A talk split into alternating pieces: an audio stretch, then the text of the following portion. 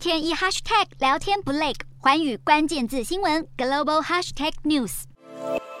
国安基金十二日晚间突然决议要启动护盘机制，果不其然，隔一天台股早盘立刻上涨两百四十四点，开在一万四千一百九十四点。股民们，救命稻草来了！国安基金短短一天内态度一百八十度大转弯，启动史上第八次护盘，就是因为十二日盘中最低探至一万三千九百二十八点，距离经典高点一万八千六百一十九点相差四千六百九十一点，跌幅超过百分之二十五。外资甚至把台股当作 ATM，股民信心也快跟着崩盘。护盘政策发夹弯，主要因为国安基金委员们认为台股明明有强劲基本面，上半年上市柜公司营收甚至超过十九兆，不过台股上半年市值却蒸发超过十兆，再加上美国即将公布六月份 CPI，通膨疑虑加剧，才决议进场。国安基金被妥五千亿银弹，真能让台股起死回生，或只是昙花一现？就算国安基金进场振奋投资人信心，但是反弹关键终究得看外资何时归队。